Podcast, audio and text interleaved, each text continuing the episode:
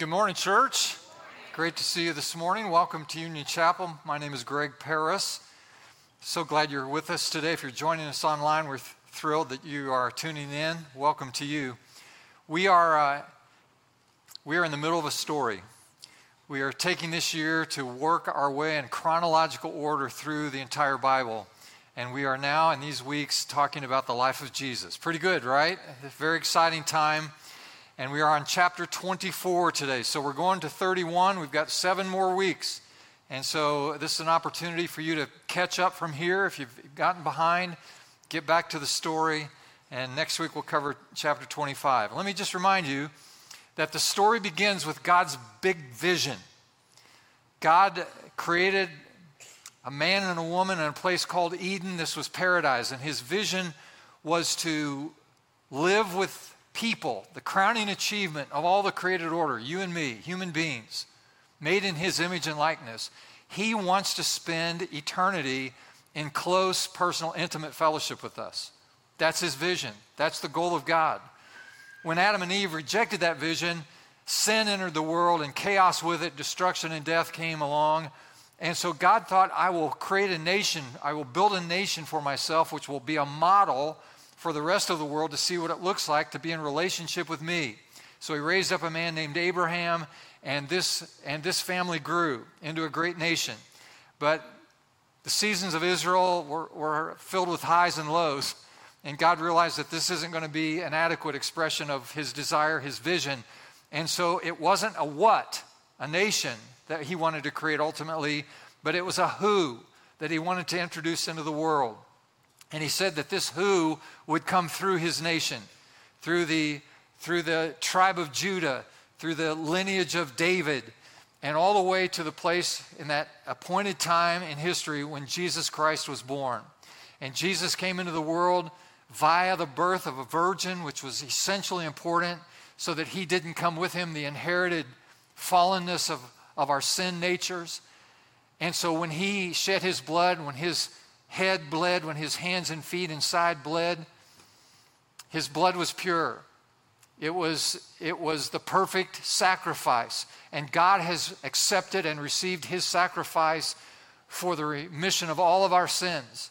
The judgment of God, the wrath of God has, has been satisfied through the person and the sacrificial death, the shedding of his blood of Jesus Christ. And so we now stand forgiven, having received his mercy his forgiveness, and his grace. And we now are made ready because of the work of Jesus Christ, the merits of his life, death, and resurrection to be in God's presence forever. That's where the hallelujah goes in the sermon, right there. So thank God for his amazing grace. Now, today we, we want to pick up the story because Jesus has been born. This was the inauguration of Jesus into the world. And last week we talked, we, uh, we talked about uh, that coming into the world and the initial aspects of his ministry. We studied four vignettes from his life his baptism, his temptation in the wilderness, his conversation with a guy named Nicodemus. When we learned that all of us, including Nicodemus and all of us from now on, if we want to see and enter the kingdom of heaven, we must be born again. And then his interaction with a Samaritan woman at a well a woman who is at the lowest of the lowest rungs of culture and society. And yet Jesus went out of his way to remind her, and indeed all of us, that whosoever will may come, that his love and mercy and grace is available to anyone who asks for it. And so now we come to this uh, middle portion of his, of his ministry. He's more popular in this second year of his ministry. Next week, of course, we'll see that opposition begins to grow against him in the third year of his ministry. But for now, great throngs of people are following him. Huge crowds are pressing in on him because of his popularity. He is teaching, he is preaching, he is healing, and people want to hear his words and receive his touch. It is a powerful, powerful time on the earth.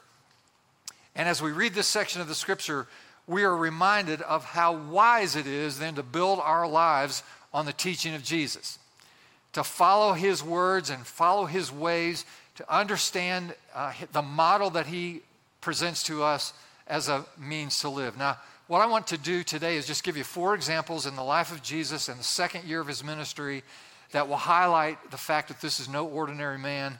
This is the Son of God and someone for whom we follow.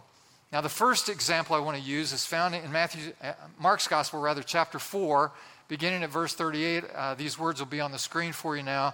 Jesus is in the boat with the disciples.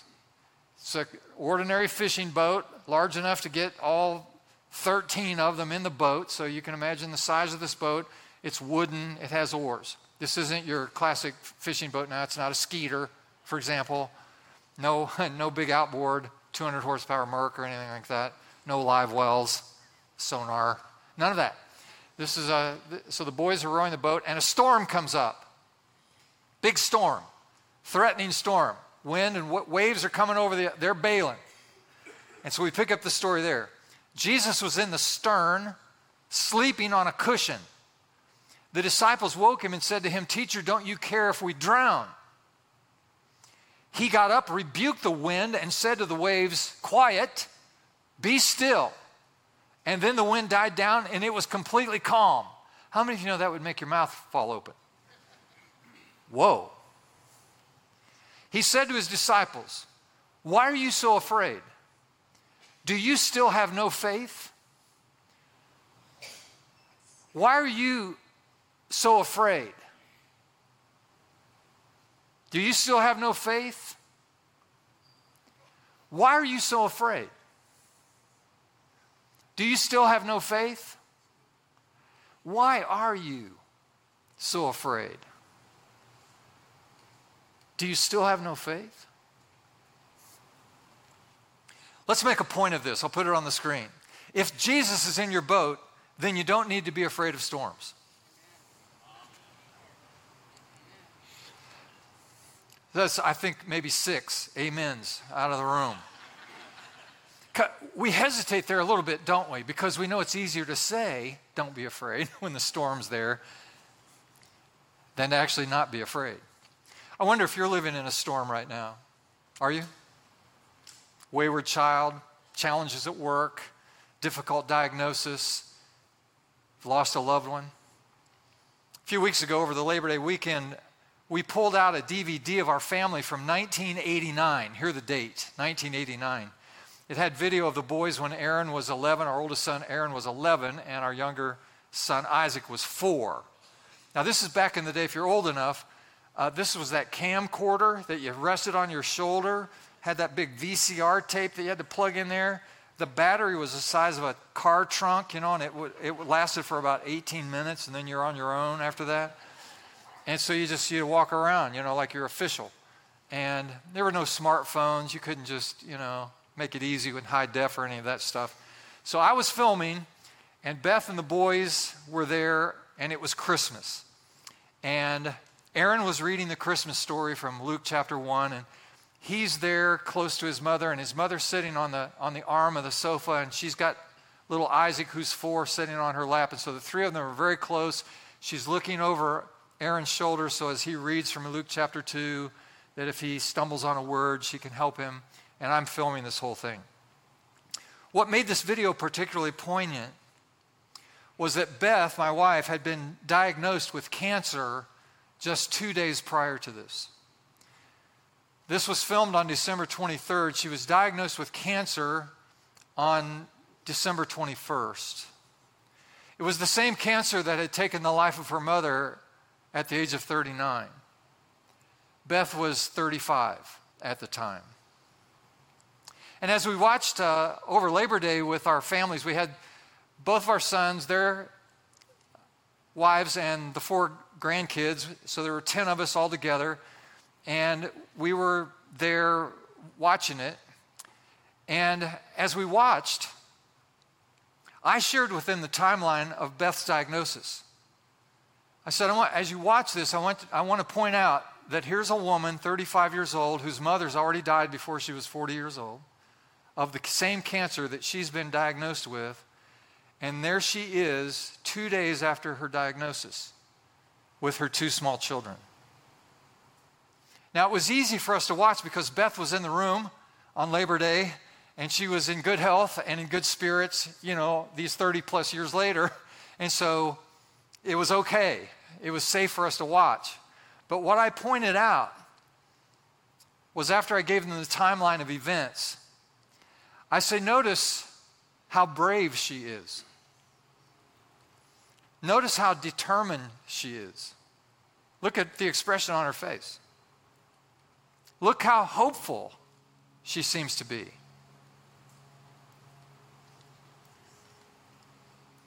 You know, when the storms of life come, what we want to shoot for is to be able to hang on to those words of the psalmist.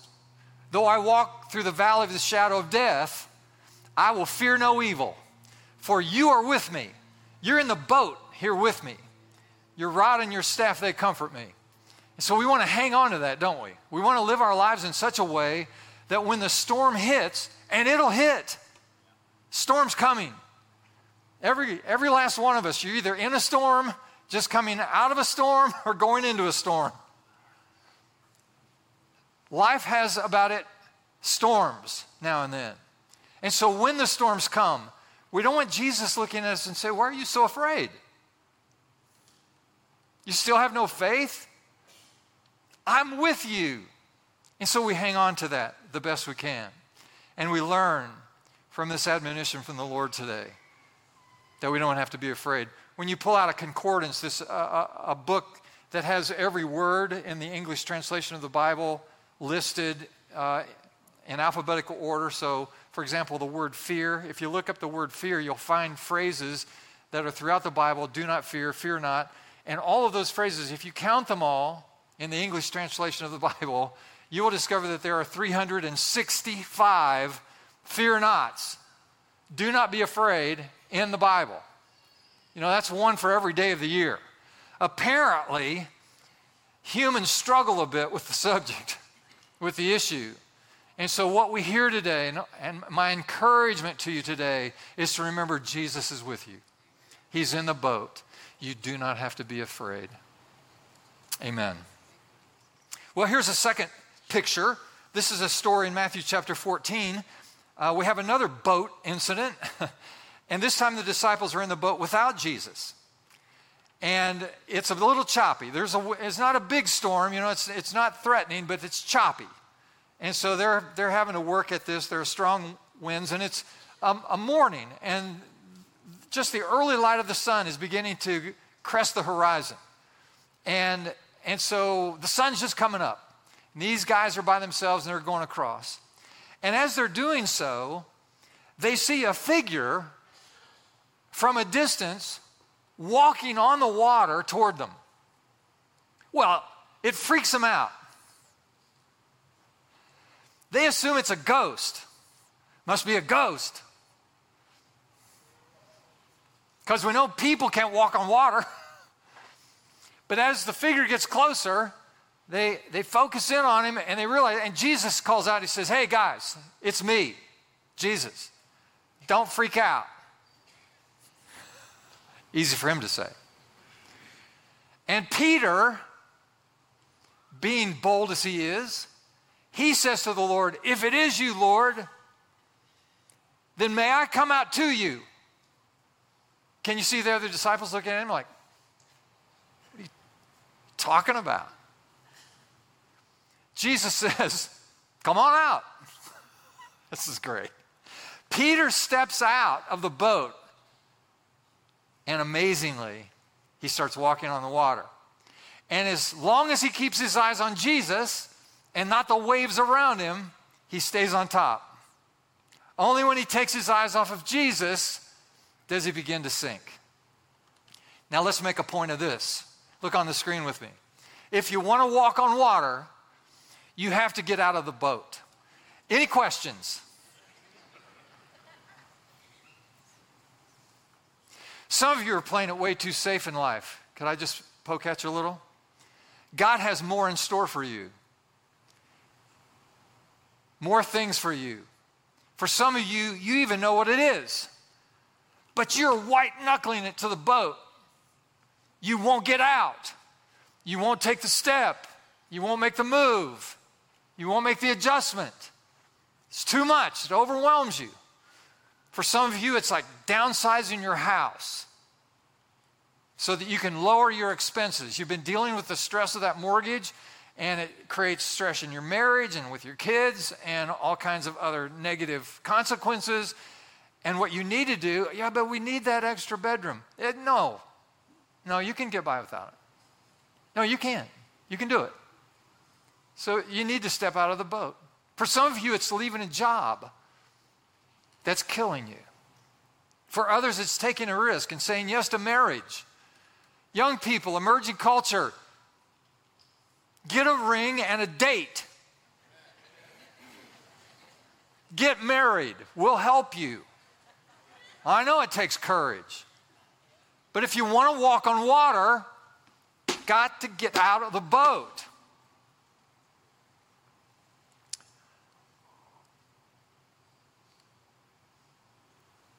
Did that settle well? I'm waiting. I want, I, want, I want the light to come on for some of you. Maybe it's a new career. Maybe it's a new ministry opportunity. You got to go for it. For others, it's having the courage to dump the person you've been dating because you know after the time you've dated them, they're not on the same journey with Jesus that you are. It's not going to work. You can't, you, can't, you can't fulfill God's call in your life, your destiny in life, with that person. Time to say enough. Maybe it's learning to accept who you are and how God has made you and wired you and equipped you. Time for you to stop trying to be somebody else that you admire and just be you. Be the best you you can be. And come to the fullness of your potential and then go for it. Get out of the boat. Our younger son Isaac and Derek, I mentioned to you recently that they've become foster parents and they've taken on two new boys. They uh, are three and four years old. Isaac and Derica have a set of twins, a boy and a girl. They're 10 years old. And these two foster boys now are three and four. They're brothers. And they were delivered to them the day after Memorial Day, just recently, after 10 p.m. Crisis in the family parents are addicted to drugs. Had, the boys had to be taken out of the home. And so the twins had already been put to bed, and so they didn't even know these boys had been delivered to their house. But in the middle of the night, the youngest one, a little three year old, little towhead kid, handsome little guy, he's in tears now. Uh, the kids' bedrooms are on the main floor, and, and the parents are upstairs. And so the little guy, three years old, in a new house, he stumbles into Eliana, one of the twins' bedrooms, and he's in tears and he's sobbing. Now, picture him three years old in the middle of the night. And he's sobbing and he wakes Eliana up and he keeps repeating the same thing over and over again. And he says, Can you help me find my mommy?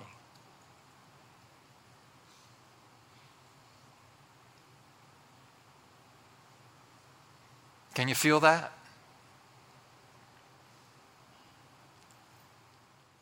All I'm saying is if you want to walk on water, you got to get out of the boat. Got to get out if you want to do that. Well, here's the third snapshot that I'd like you to see. And this is found in Matthew's Gospel, chapter 14. And the context here is that John the Baptist, who's been so fearless, so courageous, so declarative, he's this precursor prophet, probably a cousin of Jesus, actually and he's, he's crying out in the wilderness, Prepare the way of the Lord. And when he sees Jesus, he says, Behold the Lamb of God who takes away the sins of the world. And Jesus actually submits himself in the Jordan River for John Baptist to put him under the water. And we learned about this last week. What we know now at this point is that John Baptist has been beheaded by Herod, he's been martyred. Look on the screen at Matthew 14, 13. When Jesus heard what had happened, he withdrew by boat privately to a solitary place. Now you can understand this. Jesus, he, he's close to John Baptist, he's a relative of John Baptist, and he's learned that he's been killed. And so he's, he's hurt by that, he's grieved by that. And so he wants to get away. He needs, he needs time to grieve. This makes perfect sense, doesn't it? But the crowds of people were following him and they, and they just they wouldn't leave him alone huge numbers of people crushing in against him all the time and so he actually stops this grieving process and he has this throng of people in front of him and he, and he holds a healing service. And people by the hundreds are being healed of their physical ailment. It is a phenomenon. It is amazing. It is, it is so powerful. Yeah, I mean, we have no way to put context or, or comprehension around a first century event like that where the, you know, the lifespan's something in the 40 years old because people get sick and die. And now here's a healer in their midst. And whatever ailment you have, there's very little cure for it. And he's healing everybody. It's, it's astonishing. And so you can understand why people are just flocking to this guy. This is no ordinary guy. This is the Son of God. And so he's ha- he has this healing service, and it goes on all day until the, till the evening. And then, and then the disciples say, Look, everyone's been here all day. There are thousands of them. We know there are 5,000 men there, maybe as many as 15,000 people total. And the disciples say, You know, these folks need to go into town and get some food. They're, they're all hungry, been here all day. And Jesus looks at the disciples in front of 15,000 people and he says something crazy to them. He says, You feed them. You know, and they're incredulous. They look at him and say, What are you talking about? It would take a year's wage to feed all these people just to get a little morsel of food. We can't possibly feed everyone. What are you talking about? And Jesus said, Well, is there any food anywhere? And Andrew pipes up and says, well, I saw some kid with, you know, a few fish sandwiches earlier, a little sack. Jesus said, Go get him. So they bring this little guy up. He's got five loaves and two fish. Now, this isn't a, like a loaf of bread as we visualize with, you know, having been leavened. This is unleavened bread, so it's more like a just a flat piece of bread, like a like a disc, you know, like a frisbee. And so he's got five of these things and two fish. And Jesus says to the disciples, "Have everybody sit down. We're going to feed them now." The boys are going, "We don't we don't understand this guy. What is happening?"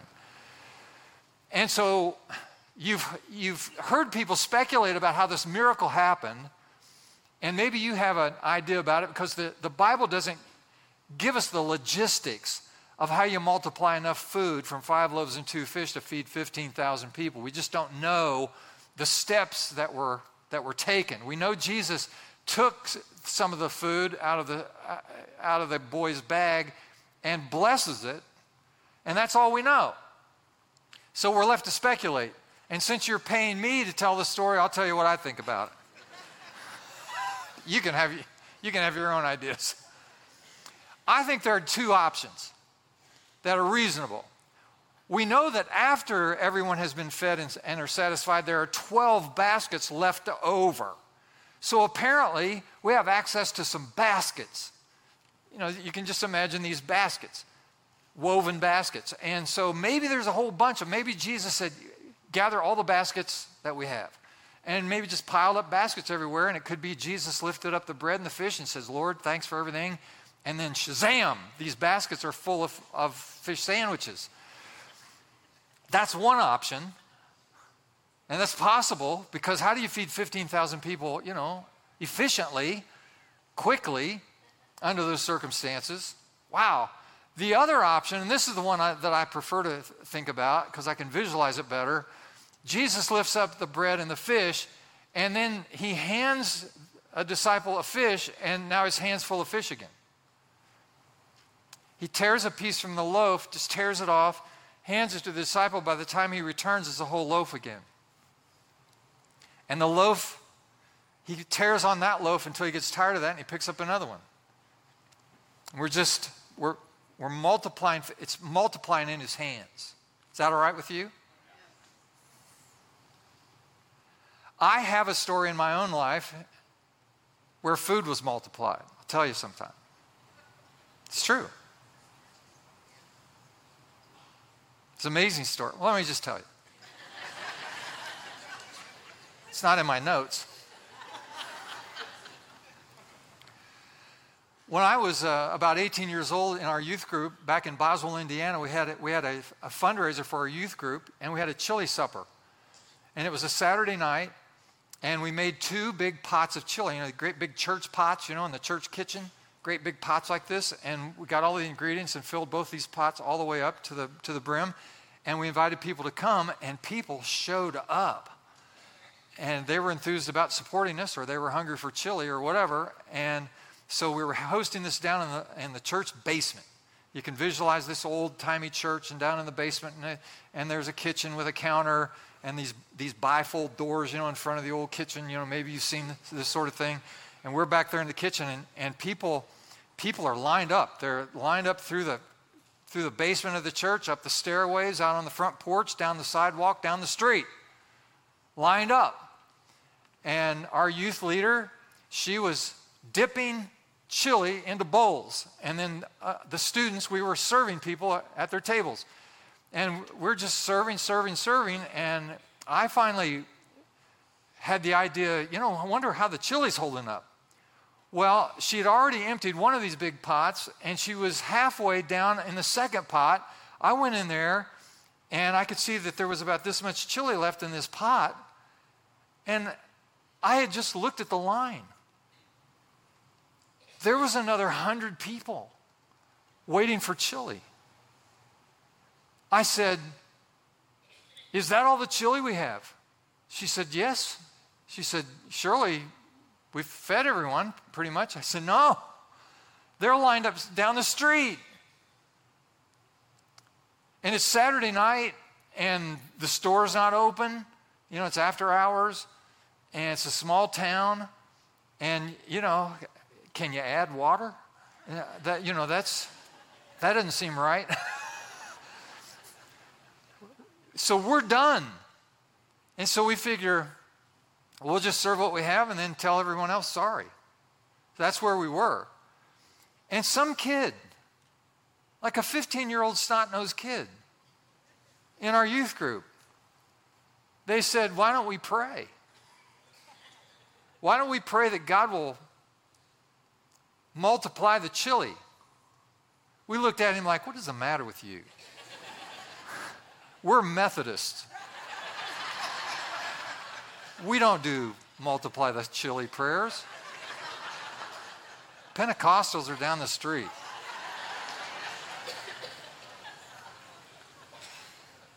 We thought, no harm in asking.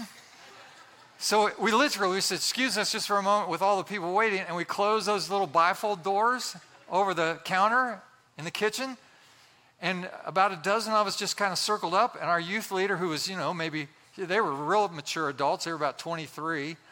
And, and so this guy, this, the woman's husband has been dipping the chili. He said, Lord, uh, we're going to run out of chili, and if you don't mind, multiply this chili till we feed everybody. And we all said, Yeah, amen.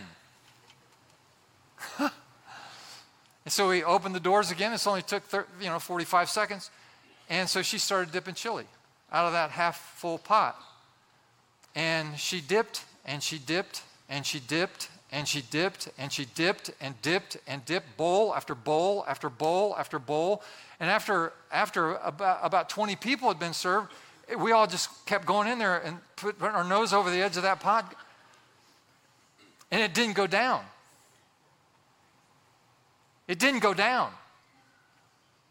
God's listening to me. I have to give an account for everything I say. It did not go down. And we go out and serve some more people, you know, and clean up the tables, and people kept coming, coming, coming, coming. I, I went out, checked the line. Oh, geez, they're still. And you go in there and just go. And I'd look at her, and she'd go, and she, now tears tears are coming down her face because she's dipping out of this thing and the, and, the, and the chili's not going down. And she dipped and dipped and dipped and dipped. And finally, everyone in the line got as much as they wanted, and, then, and now all of us kids, we grabbed a bowl. Want some of that chili. we ate as much chili as we could eat. And now there's no one left, just a handful of kids down there. And now we got, and it has not gone down. And so now we look at each other and go, oh no.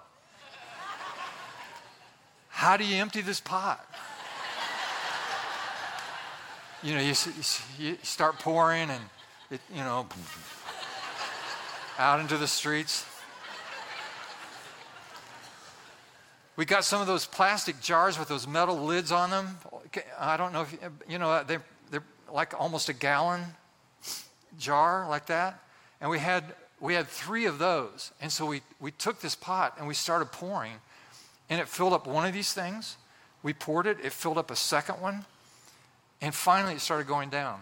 And the last one, we, we poured it like this and it went right up to the top, and that was the end of it. We had three gallons of chili left over. So, this miracle of feeding 15,000 with loaves and fish, this is easy for me because I've, I've seen food multiply. I've seen that. Maybe you've seen it. There's nothing for Jesus. When the devil tempted him in the wilderness, we learned last week, he said, You're, You've been fasting 40 days, you can turn the stones into bread. Yeah, and he can turn bread into more bread. And that's what he did, and fish into more fish. So everyone eats and is satisfied. 15,000 people. It's an amazing, it's an amazing moment. And so here's the point we can make out of this. I'll put this on the screen. Give Jesus what you have, let him multiply it. Give him what you have. Last uh, vignette now is found in Matthew chapter 14, verse 23, if you look on the screen. And after he had dismissed them, this is after this big feeding, he went up on the mountainside by himself to pray. Now he's going to catch up with his grief. And he's going to minister to his soul. He's modeling for us a very important principle. And I'll put it on the screen for you. Last idea I have for you today. If you don't come apart, you'll come apart. If you don't separate yourself, even from wonderful things that are happening in your life, even things that are miraculous, you know, God kind of stuff, even the very best stuff in your life, if you don't get away from that pressure, that stress, that fatigue, that grief, Get away from that in order to get balanced, to get centered, to get whole, to minister to your own soul. You won't make it. In my first church many years ago, uh, there was a parishioner of the church. I went to her home to visit her one day. By the way, don't expect me to come to your home to make a pastoral call. I don't do those. Um, we have people who are really good at that who do it. You don't want me to come to your house, you won't be that encouraged. And that's why I don't go to the hospital and visit people. The only way that I will come to visit you in the hospital is if you're going to die. In other words, you don't want to be that sick for me to come to visit you. I, I've announced this from time to time over the years. I went into the hospital room of a parishioner, a friend of mine, and he saw me and he said, Oh God, no, just like that. I didn't know I was that sick. You're pretty bad, or I wouldn't be here. So don't expect me to come. But back in the day, I only had 40 people in this church, so I went to call on Pearl Bloom. This is not, not a made up name. Pearl Bloom. She was 93 years old. I went into her living room, and it's exactly as you would picture it. You know, one pillow on the sofa hasn't moved for 27 years. You know, uh, plastic still on the lampshade. This is Pearl, very conservative girl. And I went in there, and she sat down on her sofa, and I sat in a chair, and the coffee table between us, I looked, and her Bible was sitting on the coffee table, and it was in four pieces, stacked on top of each other. I said, Pearl, looks like you need a new Bible.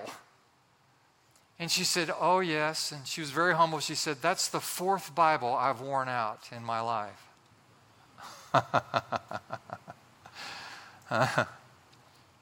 and we chatted for a little while. And of course, going to visit her, I thought I was doing her a favor. I was the one in school. How's your health? I have some bursitis in my shoulder and my knees. Tell me about your family. She said, Oh, I have a daughter. She was just told by her doctor that she has to take nerve pills. That's how she described it. And then she lamented. And the doctor told her she was going to have to take those pills for the rest of her life. I said, I'm sorry to hear that, Pearl. How old is your daughter? She said, She's only 72. Everything's relative, right? so great. I got up to leave. I said, Let, us pray before I go. She said, Okay. And I bowed my head and started praying. I heard some rustling. I looked up, and Pearl is working her way off the sofa down onto the floor. I said, Pearl, what are you doing? She, and, you know, her, she, her bursitis, she's moaning and groaning. She said, Oh, she said, I never pray unless I'm on my knees. Who is this person? She made her sofa an altar. She knelt there, and I prayed for her, then she prayed for me. Oh my gosh. After our prayer, I went over and helped her up so she was back in her sofa. That little church I pastored in southern Indiana for a few years when I was in grad school, they had purchased hymnals, uh, you know, some years before I got there. And to raise the money to buy the hymnals, everyone agreed to buy a Bible or two. And if you bought, paid, gave enough money to buy a hymnal, they'd have your name embossed on the front of it. So all the hymnals in the church had the names of all the prisoners on them, one by one. The day before Beth and I moved to Muncie all those years ago, I went into the sanctuary and I walked around until I found Pearl Bloom's Bible and I stole it. I brought it here. It's in my office. Every once in a while, I just pull that hymnal off my shelf and I set it on my desk and I see Pearl Bloom and I think, God help me to wear out a Bible. God help me to be humble when I pray. God help me to care about the things you care about.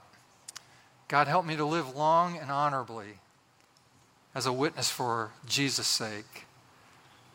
And then I'll put the hymnal back in, back in the shelf. You can come by and look at it if you want to. You can't have it, but you can look at it. It's uh, past the statutes of limitations. They can't get me for theft, I'm sure, at this point.